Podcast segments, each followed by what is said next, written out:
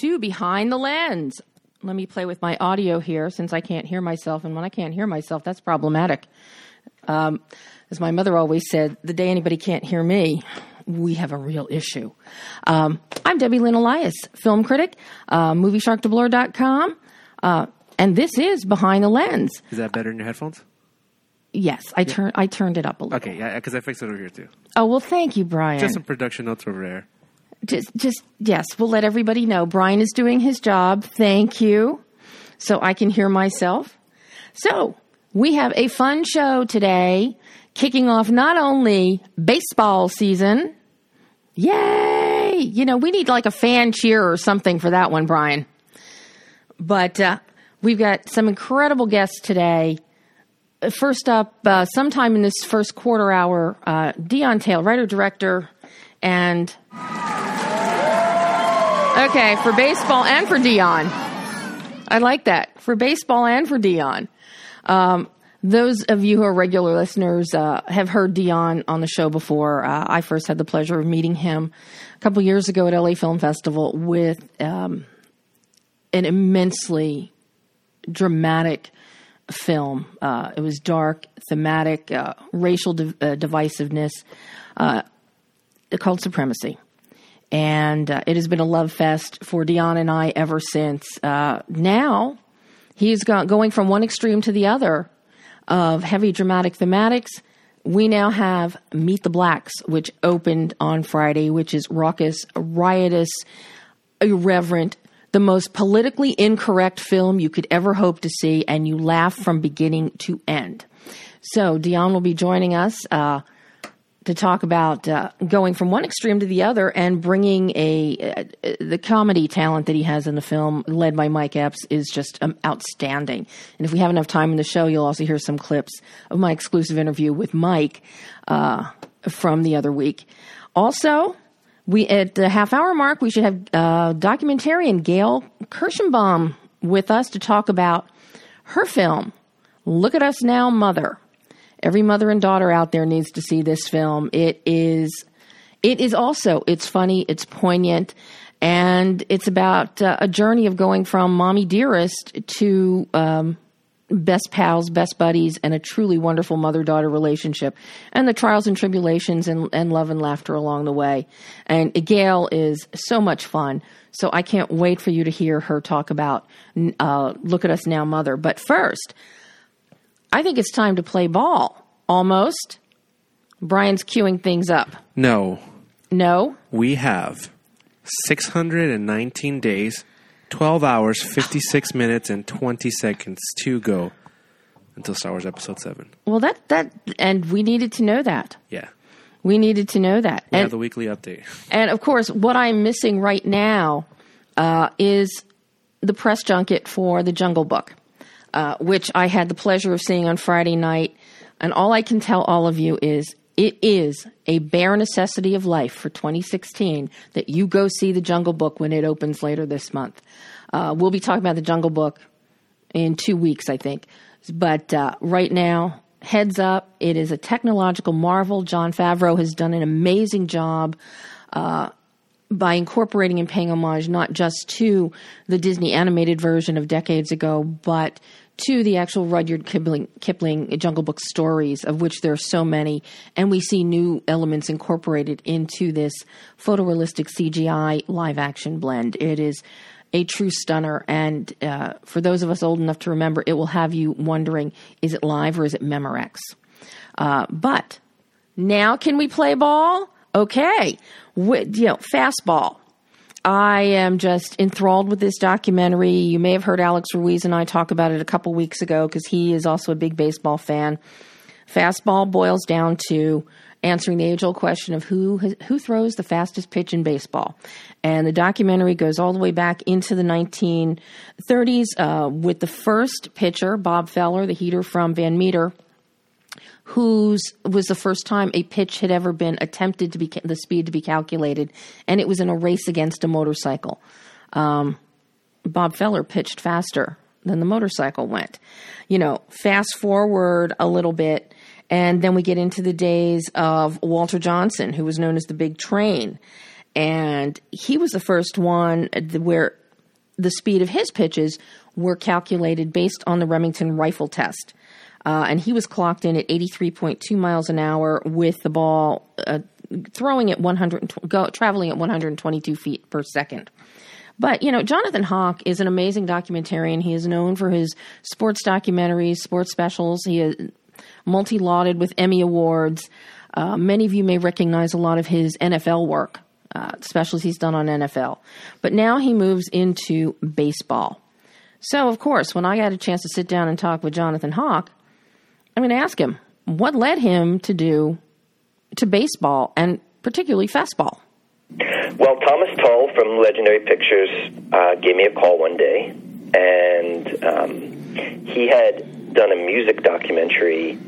You know, he makes these blockbuster films. You know, The Dark Knight and Inception and Hangover movies, and you know, Man of Steel, et cetera, et cetera. Uh, and but he's uh, a huge fan of documentaries, and so on the side, he he has done uh, a number of documentaries, including "It Might Get Loud," which was an amazing music documentary. He did. That's one of my all-time faves. Oh well, David Davis Guggenheim, who directed that, of course, you know, won an Academy Award and all that. Yep. Inconvenient Truth. Davis and I are old friends, and um, so Thomas was talking to, to Davis and said he had a, a sports idea, and Davis said, "Well, you have to call my friend uh, Jonathan Hock. He's he's you're going to want to talk to him if you're doing a sports doc." So uh, Thomas called and and uh, flew me out to L.A. and and I discovered that you know he's not just a producer who likes baseball, but he is a true believer, and you know that's why he made 42, and that's why he's on the board at the Hall of Fame because he really loves the game in you know in the way that I was raised to love the game, in the way it sounds like you were raised to love the game, and we decided that we would try to make a film that would be the film that every fan would want to sit down with her family every spring and put the DVD in and remember why we're so happy it's April 1st. What led you to the idea of pitching and the oh. fastball? Because there are so many ways you could have gone with this. yeah, you know, it was it was Thomas's idea that he thought that you know, we're, we're sort of living in a golden age of the fastball. And there's something primal about it. Mm-hmm. At, there's something, and I, I think the line we came up with together in the film is, you know, a, a primal battle between a man with a stick and a man with a rock. Yep. And that, so that that was where we started, and we said there's there is something very basic, very fundamental to the human experience to see what is going to happen when two people square off with a ball and a stick, you know, a rock and a stick, or a ball and a bat. And uh, what we discovered through our process of talking to Hank Aaron and Nolan Ryan and Justin Verlander and Derek Jeter and and Doug Harvey, the great umpire who was so amazing, and uh, you know the scientists at Carnegie Mellon who helped us understand what's really happening during those 396 milliseconds. We we came to discover that uh, that what's happening at the distance of 60 feet 6 inches, a ball thrown the very fastest a human can throw it without his arm flying off from the you know the force of you know to object the ball to that speed. If to to move it any faster you, your arm would fly off or the elbow or the, the shoulder just would need too much force. And uh, so you've got the the the absolute limit of human capability on one end. And then on the other end at, at precisely that distance of 60 feet you know, give or take an inch or two, the very, very fastest a human being can react to an object in motion and start to swing is is exactly the amount of time it takes for a hundred mile an hour pitch to reach home plate.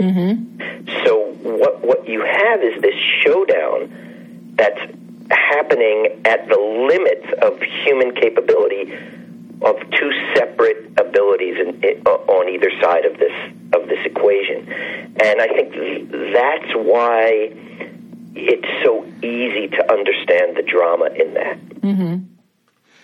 And there is in fastball. For all you Dodger fans out there, this is the final season. You get to hear Vin Scully. Uh, but for a really priceless piece of baseball history, it, within fa- within the confines of fastball, there is amateur footage that was shot of the night Sandy Koufax pitched his perfect game in 1965. Vin Scully called the game. The gentleman filming only had enough film to take it through three innings. Now, excerpts of that are Jonathan has included in the documentary. But of course, as you as you start watching Sandy Koufax pitch per, his perfect game, you need to see the end. Well, in lieu of not being able to see the end, what Jonathan did do was get the radio broadcast and Vin Scully's live call of the ninth inning of Sandy Koufax's perfect game. So uh, it, it will give you goosebumps as you watch it, especially in the context that this is Vin Scully's last year as announcer for the Dodgers. So I can't encourage you enough to see Fastball. It is on VOD right now. It's available on other platforms. It is in limited theatrical release as well. And yes, for all my fellow Philly fans, there are interviews with Mike Schmidt in here. God knows we can't have a baseball movie without Mike Schmidt. So it is it's at the top of the of the hit list, top of the batting order. Uh, fastball. So while we wait for Deon to call, let us move on to another amazing film uh, and performance uh, The Dark Horse. The Dark Horse uh, comes to us from James Napier Robertson. Uh, it is the based on the true story of Genesis Potini, uh, of Maori descent, lived in New Zealand, uh, suffered from severe bipolar disorder, and he was a speed chess champion in his youth due to a mental breakdown, he was in and out of institutions for decades. But there was a point where his life finally turned around. And that's really where the Dark Horse starts, is with that turnaround.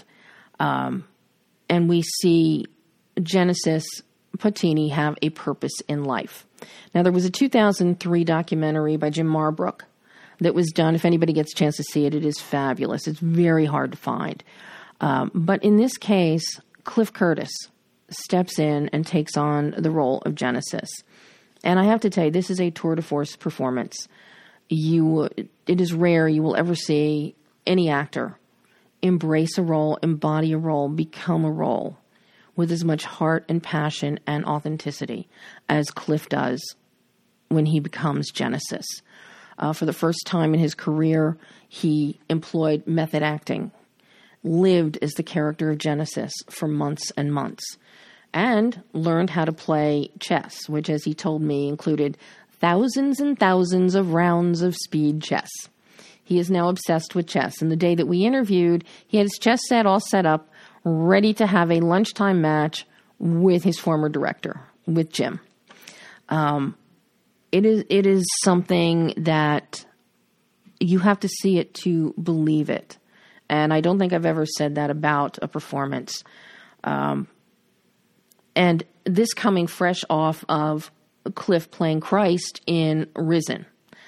Uh, and being in, in fear and fear the walking dead. so we have seen him at every end of the spectrum, but this performance is Genesis Potini.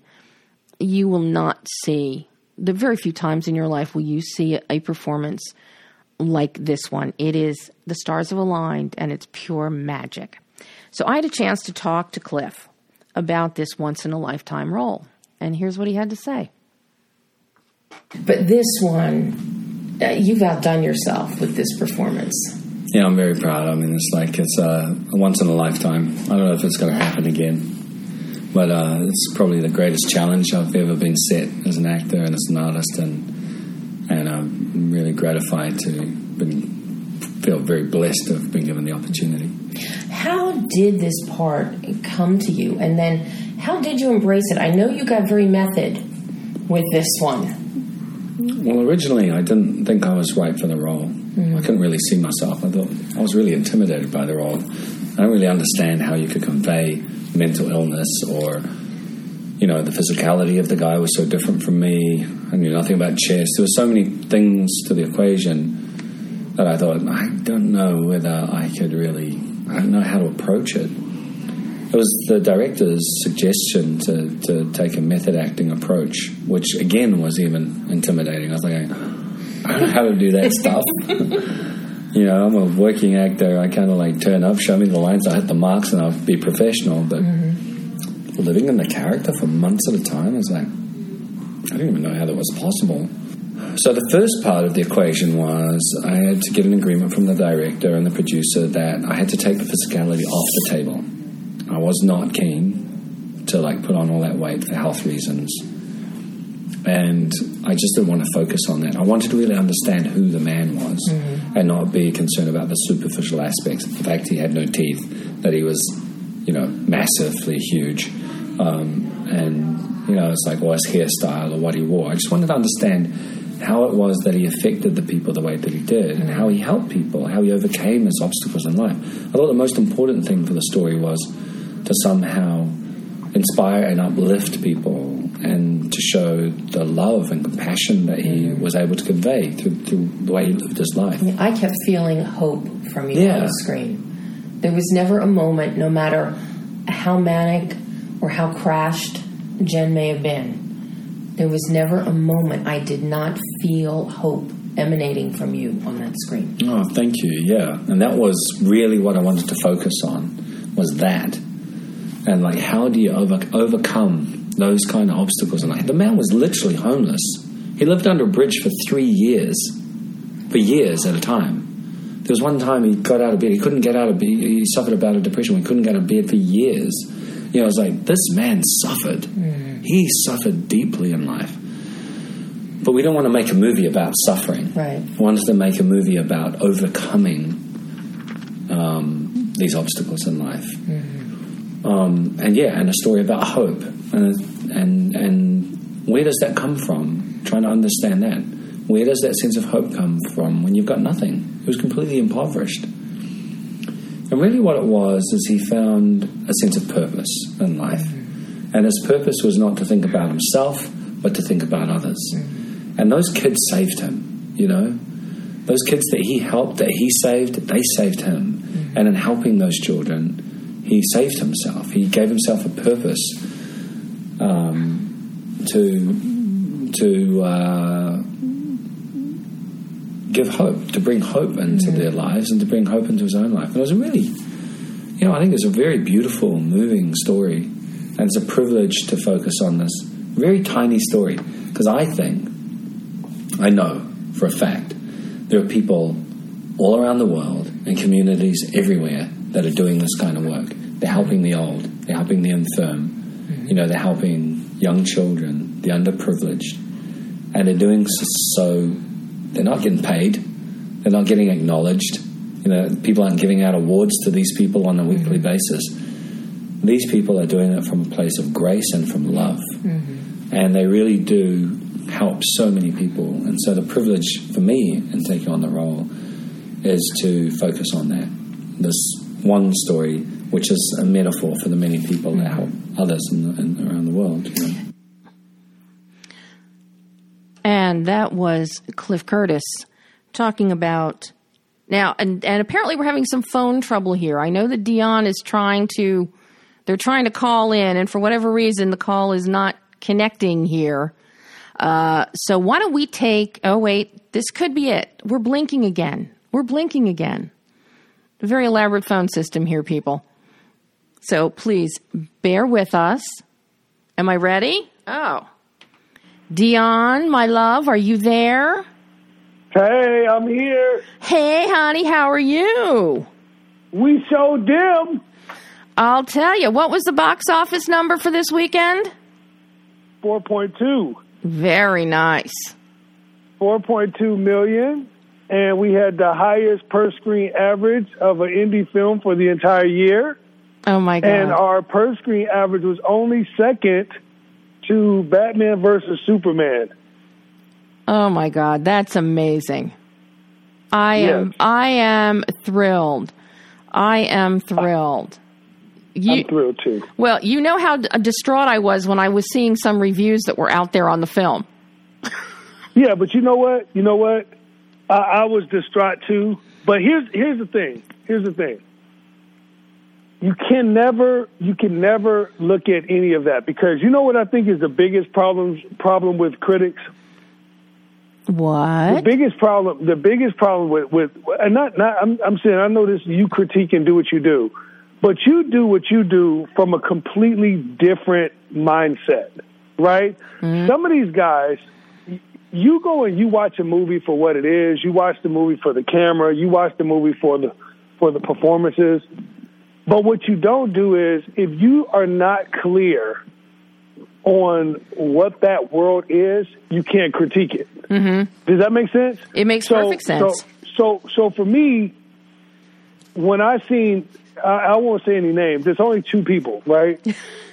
when I see when I see these two people critique this movie, and they just go in there and they write the worst thing that they could possibly write about the movie, and then they say it's Mike Epps and it's all these B and C level actors, and first of all, you're offending the culture mm-hmm.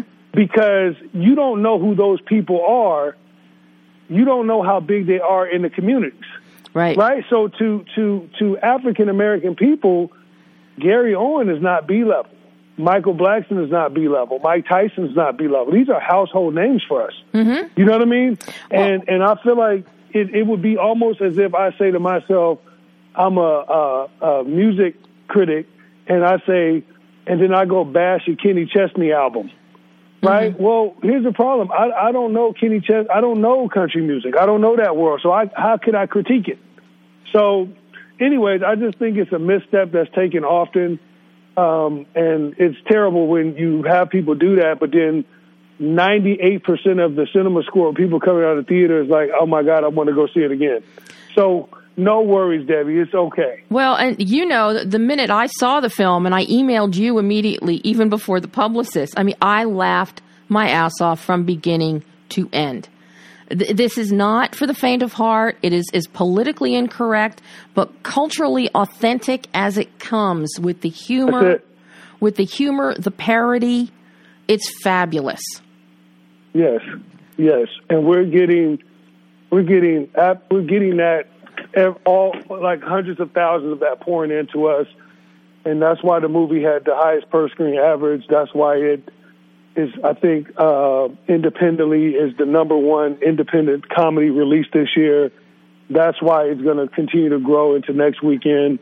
And this is why we do these movies, Debbie. We do them, you know, uh, when you're a filmmaker, I think your your job is to stay true to what it is you're doing, and um, that's why I did this movie. I wanted to make something raunchy, fun, raw, unapologetic, and I wanted to make something that you could just go in there and really just put your hands down and go, "This is funny as funny as hell."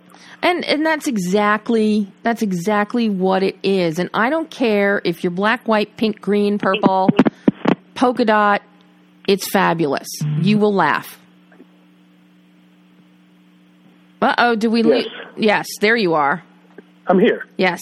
Can you to, to give the audience an idea? I want them to hear you describe what the premise of Meet the Blacks in is because you know I've talked so much about supremacy over the past year and a half, um, and the heavy dramatic thematics of that film. This is totally the opposite end of the spectrum. Oh man, this is yeah, this is this is completely the other end of the spectrum. Meet the blacks. is so funny.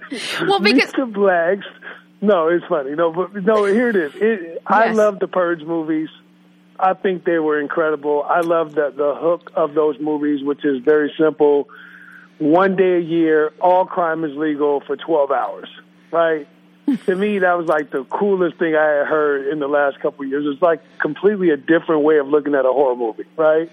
And um, I just thought to myself after I seen the first one and then I seen the second one, you know, after you get done being scared and thinking about all the fun stuff and like, man, how crazy would it be if that really happened?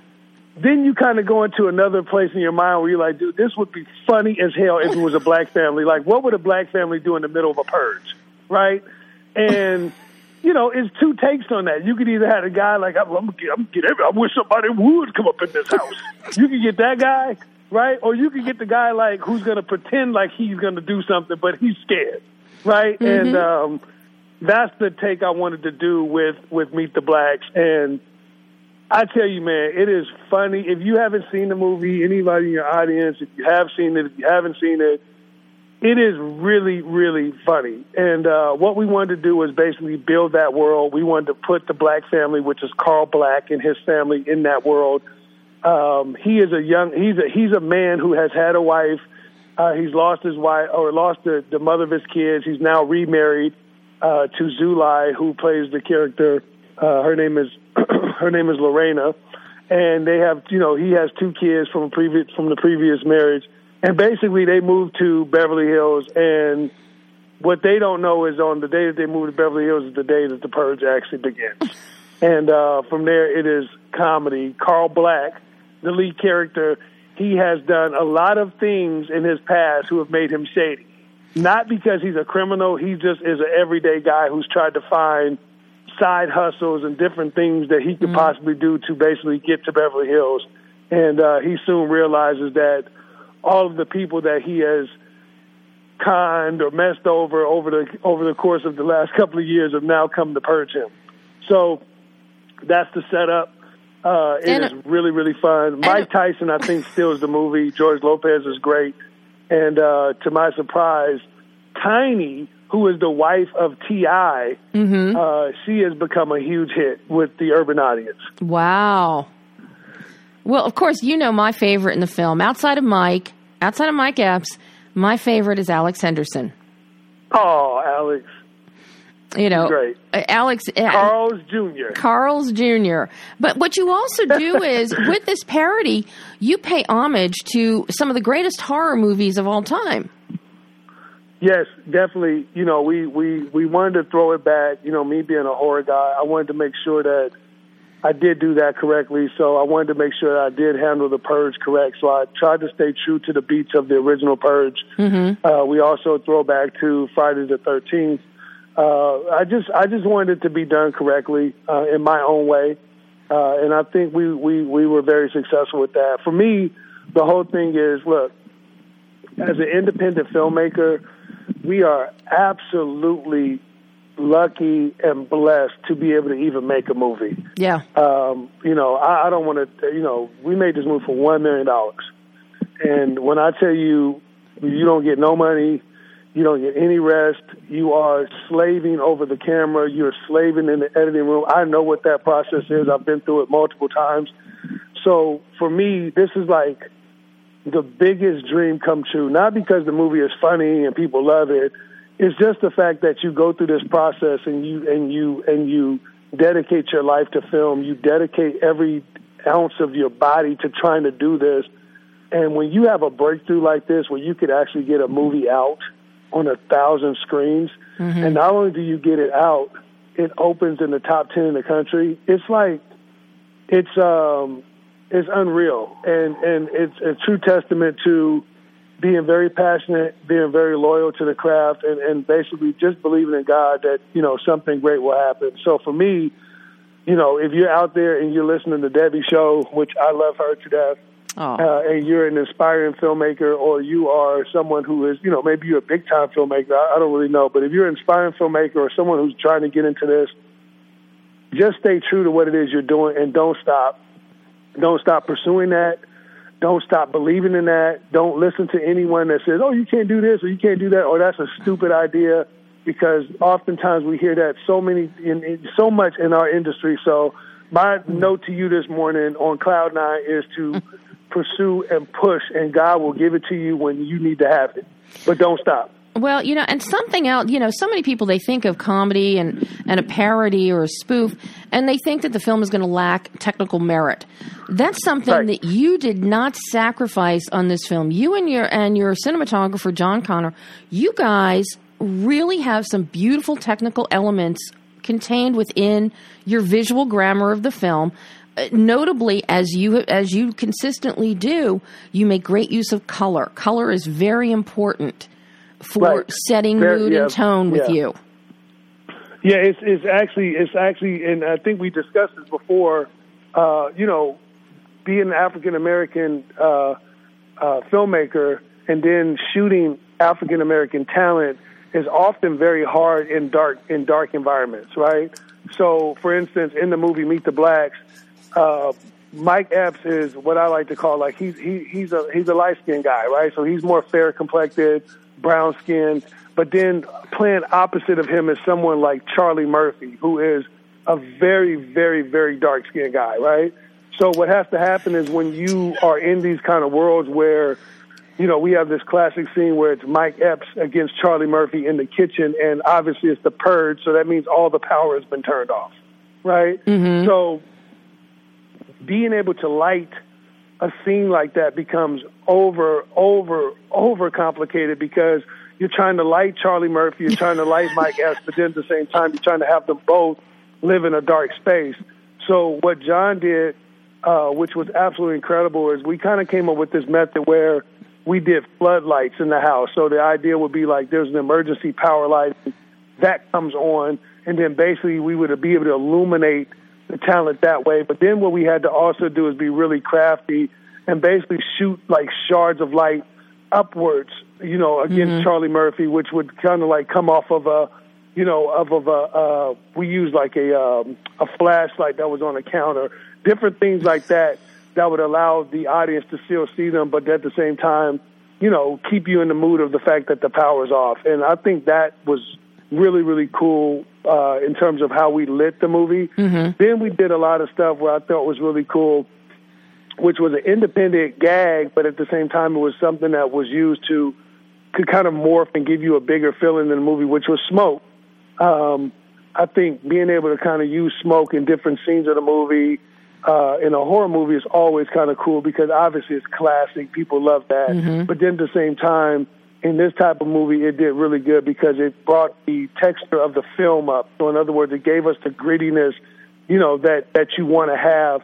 Oftentimes, when you shoot these uh, these these these high definition cameras, you can't get the grit because they're so clean and they're so beautiful and everything is so the picture is so clean. You you just want to muggy it up a little bit, and I think Smoke was able to do that in this movie for us to where when you see the scenes like Charlie Murphy, when you see the scenes like uh, Mike Tyson, uh, those scenes actually come off really, really good filmatically. Like they feel thick and heavy. It's it. There's a great cinematic texture to the film, and that's something that surprised me because I know you shot Supremacy on film, and now Yes. and now you moved to digital with this one, but you didn't sacrifice the visual texture. No, not at all. And and I'm a I'm a film guy. Like I mean, Supremacy was 16 millimeter. I'm like a huge, I'm a huge film guy. Like I mean, I think everything I've shot has been film up until now. Um, and the reason that I had to, you know, obviously go digital on this is because we didn't have any money, um, and we did have cash jumping in and out, and I had to rely on the fact that the great thing about digital is that you could basically turn the camera on and just let it go, uh, and not have to worry about you know reloading and doing all those incredible things you have to do with the with with film. So yeah, for us, that was the the find for me was trying to figure out how do you shoot this thing digital and and and get all the perks of being able to let the camera run, but then at the same time, how do you really dirty up the picture uh, and make it feel a little bit thick or a little bit more cinematic? Uh, because to me, that's always been the issue with with with high def is like just how clean it is. You know what I mean? Like you want to make this type of movie, you don't want it to look like Star Wars. Yeah, I mean, You know, well- you want it to you want it to be ugly a little bit. Well, and you know me, you know I, I am a huge lover of film, of, you know, film and what it brings and that texture and that visual grammar and that layer of grain and grit that is more in keeping with the mind's eye of what you really see in nature with the sun filtering onto something or clouds rolling in. It's not pristine. There are little bits of specks and things in the air, and film gives you that. But you, but, Yes. and that's something that, as you mentioned, the smoke that you bring in. Not only does it harken back to the classic Universal horror mi- films and the Hammer films, but it really it helps thicken the atmosphere. Yes, it does, and and, it- and it actually it, it saved my life a bunch of times because you know some of the stuff you have to do when you like I said we shot this movie for a million dollars. Uh, I think my I think I shot it in thirteen or fourteen days. Um, but what the smoke was able to do for us was also kind of band aid rooms and areas. Like in other words, it allowed me to use another area, you know, reconstruct another area that I had used once or twice in the film before, but now I can cover it with smoke just to get that one scene. Um, so it was kind of cool stuff like that. Uh, which you know, which are all kind of like director's tricks. You know, you figure out creatively on the go how you want to build something, or you know how you could actually use something twice or three times without letting the audience know. And you know, I think smoke gives you one of those bullets. You know what I mean? Like, oh, we just fill this whole room with smoke, and and walk through here, and then they won't know they're in the same room. You know, They'll have no it, it, clue. It, was good. Yeah, it was good. It was good that way. Well, I can't thank you enough for calling in and joining me again today. This has been so- Debbie, this you been don't so- ever have to tell me thank you. I love you to death. You are the most incredible person that you know that I've met in Hollywood. Seriously, and uh, you are a part of my family. So I will always be on this show, no matter what happens Aw. with me. But I wanted to also tell you, thank you so much for um, your support. Uh, thank you so much for your words of wisdom over the last year or so. And uh, I, I say this to you every time I see you. I, I really, really, really owe you a lot uh, for what you've done for me career-wise with Supremacy. You was the first person to put uh, pen to paper and say what you thought about that film, and it opened up doors for me dramatically. And uh, now, as we endeavor into the Hollywood world of box office and flashy lights, you know, I just I'm just happy to have you on my team to help push me and give me guidance. So I thank you so much for everything. Uh, well, you know that I am there for you forever. Thank you. And if you and if you are listening to this show, if you want to laugh, go see the funniest movie of the year, Meet the Blacks. Mike Epps, Mike Tyson, George Lopez, Gary Owen, and guess what else we did? We put the iconic Paul Mooney in the movie, baby. You Yes. like Richard Pryor, Paul Mooney? You got to go see this. Yep. Incredible. All right, my love, I will talk to you soon. We have to go have drinks or lunch or something. Yes. On me. Okay. Thank you. Bye. Bye. And that was the wonderful Deon Taylor. And right now joining me, I am so thrilled. Hello, Gayle Kirschenbaum. Hi, how are you? I am thrilled. Thank you so much for calling back. We were having a little trouble with the phones earlier, so Deon was late and things got pushed back a little bit, and I didn't want you sitting on hold forever. That's okay, no problem. How are you doing? I am fine. How are you doing? I'm good. We're actually um, now, Mom and I are up in Boston, and it is snowing here. Oh my God. yeah, it's really coming down. Yeah, we were just wondering if people are going to come out to our screening tonight here. But it's beautiful. It's like a winter wonderland. I, I do love the snow. Well, see, that's a perfect time for mothers and daughters to go out and bond. They can huddle together to keep warm. They can go out and shop for new coats and scarves. This could be a great bonding experience on the way to the theater. Absolutely. They can make a snowman together, a snow woman together. How's that? That's see, we've got answers for everybody. We will solve all of your problems right here. So- That's right. They don't have to go anywhere else. No, well, I am so thrilled that you could join me today. I mean, because you know I love this documentary. I mean, it- Thank you. There is so much heart to it. There's poignancy to it, but there is so much laughter, and there is something in there that every mother and daughter on this planet will see and go, uh huh, uh huh, uh huh. You know what? Yeah. What led you? Because this is a very personal story. You really you don't shy away from anything in the relationship between you and your mother.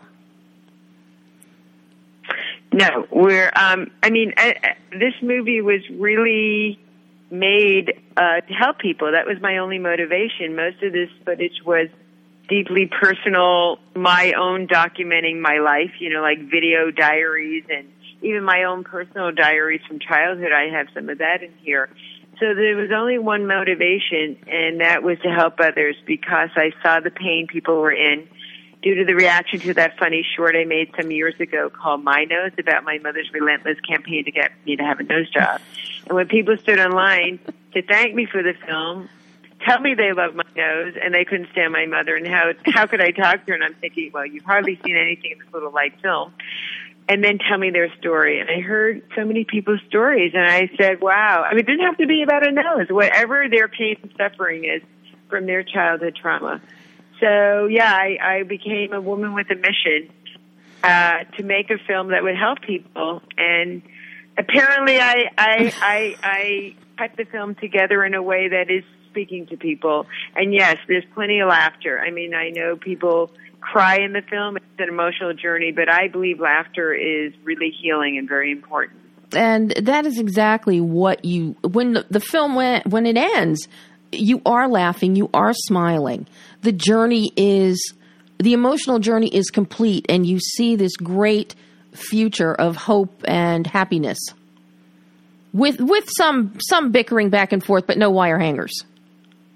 No, and and, and uh, what I hear from people inspiring. So that's that's I, I what what really moves me is when I get emails or people reach out to me through social media and say you have no idea how your film changed my life I went home and I called my mother. I hadn't spoken to her in 10 years. Or I decided just to give my father and I reached out to him. Mm-hmm. You know, that, I, if only I heard it from one person, it would have fulfilled me, but I hear it many times over. Oh, did I tell you, you know, the film opened theatrically in Florida and we open theatrically now in New York and LA on uh, this Friday, April 8th. Suze Orman, you know Suze yes. Orman, right? Financial so guru. Her, Financial exactly. guru, Suze Orman who I love. Um, I mean, I don't know her, but I love her work. And um, she she apparently lives in Southern Florida because I suddenly got a tweet. I've got to get more in Twitter myself. And she tweeted out to her 1.6 million followers that she just she tweeted out thanking for the film, saying it helped her a lot, and then telling all her followers to go see the film. And it was really funny because somebody responded to her saying, "Oh, you must have meant my name is Doris," and she says, "No, I saw that film. I didn't like it. I meant look at it now, mother," which was really sweet. And we had a little back and forth. So you know, that was just her going to her local indie theater. I mean, and wow. finding it, and that was very moving. Very, oh. very moving. Yeah, and this this is this is why I love you know watching independent films like yours, like Deon Taylor's, because it's these little gems that pop up that mean so much to so many people. And all it takes is just one one voice to get other people to take notice of it. Yeah, so I'm praying, you know, we'll get more other voices on board too because you know the movie star, the actress Mayim Bialik, mm-hmm. she she um connected to it also, and she's been putting it out in her social media. You know, I, I didn't make the movie for, for, for, I made the movie for everybody. It's a human story. I made the movie to help as many people as I could help. And, and it is a very human story because we all have parents in some form or another, be them biological, be them adoptive, be them, you know, aunts who are like parents, uncles who are like parents. So there is something here everyone can connect to one of the great things about this documentary is the fact that your father also chronicled a lot of stuff with eight millimeter home movies. Yeah, I feel very lucky about that. Yes. So you he, have so much of your life already on film that you could go back and draw on and bring into this, and f- for good or for bad, to relive moments. Yeah, no, I feel very blessed. I mean, he got the eight millimeter camera in the fifties, and my life was documented from my mother's belly onward. And when he stopped shooting, I started shooting. So I guess you know people have pointed out to me the similarities. Uh, you know, he was, and you know, he didn't only document footage. I have volumes and volumes of photo of albums, and he was so organized behind. What's that? Oh no, I'm listening. I think we just he had, yeah there's a little crackle here behind it he he would write the date the name the place the people so they're so well organized and archived uh, which I'm not well organized and archived like he is. So yes, I have a wealth of material, which I do feel very lucky about. Yeah, and that's something when you told me before the fact that he had documented and identified everything because I think about the hundreds and hundreds and thousands of pictures that my own family has when my father had a dark room in the house when I was young. He didn't label anything. So Yeah. so it's kind Yeah. of it's kind of a crapshoot trying to figure out what's what.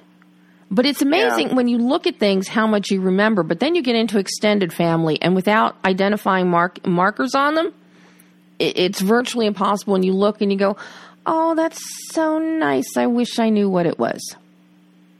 Well, you know, I'm like the family genealogist, and I've actually started years, decades ago, and stopped decades ago. But now, I started before we even used computers, and before you know, when you had to mail away to the Church of the Latter Day Saints in Utah and get records.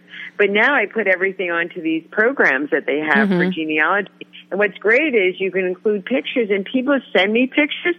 So you can annotate that, and because I don't know who a lot of these people are, but the key is to grab people before they're long gone and Yeah. get them on tape. I mean, for anybody who's interested to do this, I don't know if you remember in the film, but there's my grandmother's voice. Mm-hmm. I never, you know, it's one thing to see silent video of a person like eight millimeter and also photographs.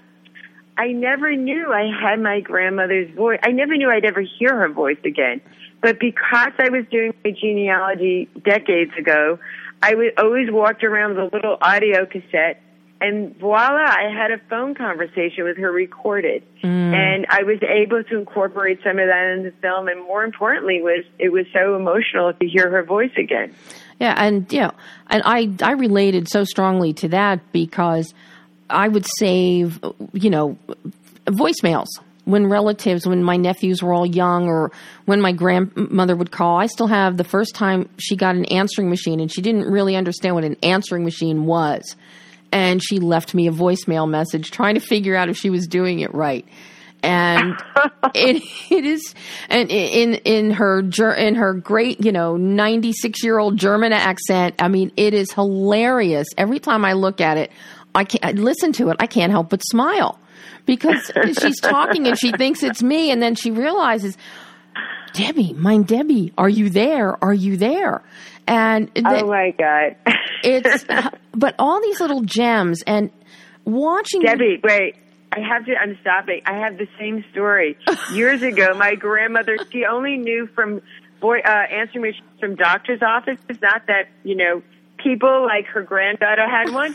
She did the same thing, and she called back three times, and she was so annoyed. She called my mother saying, "I don't respond to her." yeah yeah no that i mean it, it's just but to see how technology it, it's great and you see this unfolding and look at us now mother how over the years as you and your mother and your mother finally opens up about things you see how the world has changed and how but how some mindsets don't change with it and they kind of it's a great touchstone to the past in many respects Yeah. Yeah. Well, you know, I feel very lucky about the the ability to well, one, I'm I'm lucky that I have my mother and I'm lucky my mother was willing to do this because I don't know anyone else that has a mother who would reveal themselves like my mom has. Plus, I'm very lucky I have a very funny mother. I mean, an article just came out here in a New York paper saying her mom's a born star. That's the headline. So You're- she's very funny. She's very smart and very willing to expose, be exposed. And who do you know? I don't know anyone else that's a mother like that. if my mother So I No, my mother would never have agreed to do anything like that. Never. Never. Right. And your your mother is a star. She is hilarious. yes, yeah, and they come out of her quickly. It's like, where did you get that? It just comes out of her. It's uh, they're just, she's just, uh, they're they just, yeah, Yeah, she could do stand up. She's very She funny. could. You know, now how did you go about because you have a definite construct from a filmmaking standpoint. This isn't just random stuff that's out there in this documentary, people. This is it's a beautifully told life journey unfolding. How did you go about finding this construct and this timeline? And of course, your 250 hours of footage you went through. Mhm. You mean how did I actually um, figure out how to structure Yeah. the story? Yeah. Well, thank you for realizing that was what was extremely challenging and difficult. Um, well, I wanted to, I wanted to set the tone very quickly that there would be humor. I, I wanted to set immediately what this film was going to be about, what this journey is, what I'm trying to accomplish, so that my audience would know what my mission was as I'm setting out, and also to create the tone because um, it's a tough topic. It's you know it deals with a lot of difficult things and abuse that happened in my childhood, and you know it's it triggers everybody's own emotion. People are watching the film, but they they start going off to think about their own story. You have no idea how many people repeat. A woman in Florida, she's seen it eight times. She Oh, just sent me a text, and she brings a group every time. It's hysterical. Oh my god. So, yes, I know it really is. Oh my! She says she can say the words now. Um, yeah, it's very funny. But but what I wanted to do at the get go was also set the tone that there would be humor and that um, there would be. You know, I could be irreverent and mom is a laugh a minute. So I wanted to get that up like right away and through my voiceover. And then and one other thing that was really important is I wanted you to see mom and get to know her a bit before I brought you back to my childhood.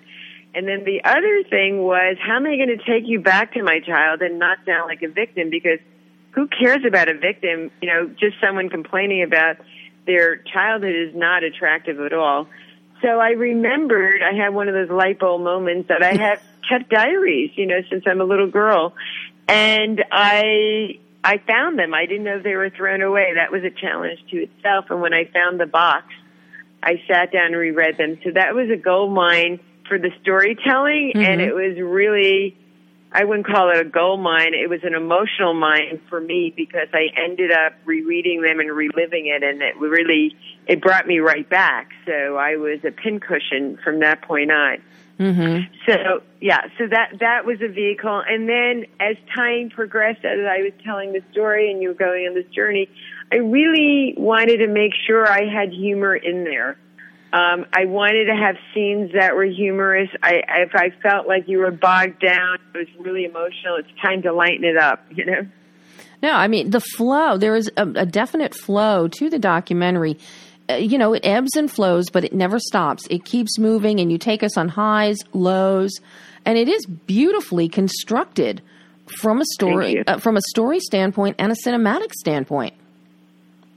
Well, thank you. I mean, I appreciate the cinematic part because, you know, I shot most of this film and nobody knows it. Meaning, if I am my my two hands in the shot, I didn't shoot it.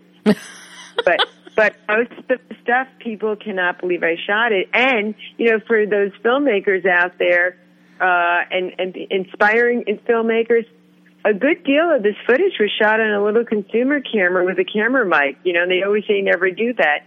But I just, you know, if something popped up in my life and I wanted to get it, I just flipped the camera and turned it on and it was small and it was in my pocket or I whipped it out of somewhere and I made sure I was close and there wouldn't be background noise so the audio would be fine. But you know, the other thing, Deb, is that, um, you know, I didn't actually go, I didn't come from film school. I, I'm just a person, I was actually an artist. But one of the things is, is to go for the emotional impact of a scene. And there's footage I shot of mom in, in uh, France where she's the most emotional she ever was or I've ever seen her and in this film. And it's, the audio's not the best. So I ended up just, um, subtitling it. Mm-hmm. But it, it flows because you know, you can hear her a bit, but you at least you're reading it, but you're watching her emotion, and that's the powerful part. You know, and that, that's something that you know a lot of people when they're turned off by silent films or foreign films, and I always tell them the the mark of a good film if you it, if it's a silent film, if it's a foreign film, just you know, you don't need the sound. If you see the emotion unfolding on people's faces, if you can tell what is happening, what they are feeling, that is the mark of a filmmaker that knows what they're doing. And you do that so beautifully. Well, thank you. And it's interesting because on, on the of using sound, I don't come from a, a background in music or any education in it, and I can't read music. But I do, you know, on the on the other side of what you're saying, uh, the power of the visual. I will say the power of the audio too, because you know you can the audio can transform a scene. Mm-hmm. However, you know you score the music, don't score the sound effects. That can completely transform the mood of that scene.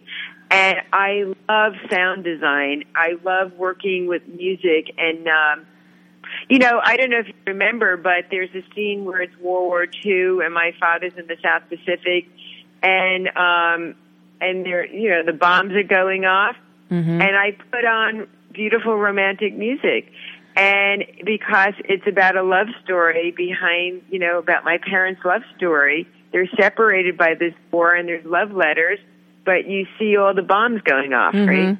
I mean, it's a great juxtaposition that you have when you do that, but it's so emotionally effective.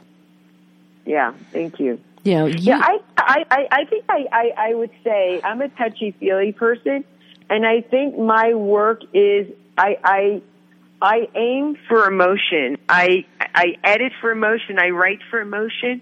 I want to tap into people's feelings and emotion, and I'm not a heady person. You know, I'm an emotional person. So mm-hmm. I think in my work, and I also definitely need humor, you know. So it's for, so my work. I I I use myself as a per as you know. I'm watching and I'm going with this. I move away, and even if it's me and it's my story, I move away and I look at that me as third person, as if it's not me, and I mm-hmm. go, do I care about her? Do I like her? I mean, I made many cuts before, and I had other editors working with me, and you know, it, it didn't happen overnight. It took a while to mm-hmm. get get it to the place I was happy with it. But see, you're one of the few people you can actually look at it objectively rather than Yeah. subjectively. It's very difficult. I, I've spoken with so many directors over the years and, and filmmakers, and they cannot remove themselves from it. They, they cannot be objective. And I think that is also a very key component to filmmaking. You have to be able to stand back and be objective. Yeah, I mean that is so important. I mean, I, I'm not here to make a film. This is not a vanity piece for me. In fact, one uh, reviewer um, spoke to me and he he gave me a big applause about one of the this if you remember that fight scene I had with my mother during you know when I had surgery I'm recovering and he you know some of my contemporaries in the business said oh take that out you don't look good in it and I and I thought, you know, I'm not making a film for me to look good. This is about I'm not an angel. You know, I am not I am a flawed human being and mm-hmm. I need people to see all aspects of me. I'm not here to vilify my mother. You know, I the apple doesn't fall far from the tree and I've been damaged as we all have, you mm-hmm. know. And so I couldn't care less how I looked in a, in the in the footage. That was the furthest thing from my mind. It was, is this making sense for the story? Are you understanding? I want I wanted my audience to see, hey, you know, I I, I have in some ways I am my mother now, and I I've inherited some of the good and the bad. So yeah, I my vanity was long gone. I'm, I mean I am lucky in the sense that I'm not particularly a vain person. I don't obsess over that. It's not. You know, I probably should be more vain and more, you know, stay more in con, uh, you know, care more about how I look, and I, I don't. Um, so yeah, I was all about is this going to help the story and help the audience and help achieve my goals, which is to help people. Well, un- That's how I made my decision. Unfortunately, we are now totally out of time, and Brian is going to shut us off the air in about 10 seconds. Gayle, thank you so much for joining me today. You are welcome. An absolute Thank- pleasure. Yes, and if you can make sure your audience knows when we're going to be playing, that would be great. And it will be on the video portion scrolling along the bottom of the screen as well. Oh, wonderful. Well, thank you, thank you so much. Thank you, Gayle, and I'll talk to you soon. Bye bye. And that's all the time we have. Until next week, I'm Debbie Elias for Behind the Lens.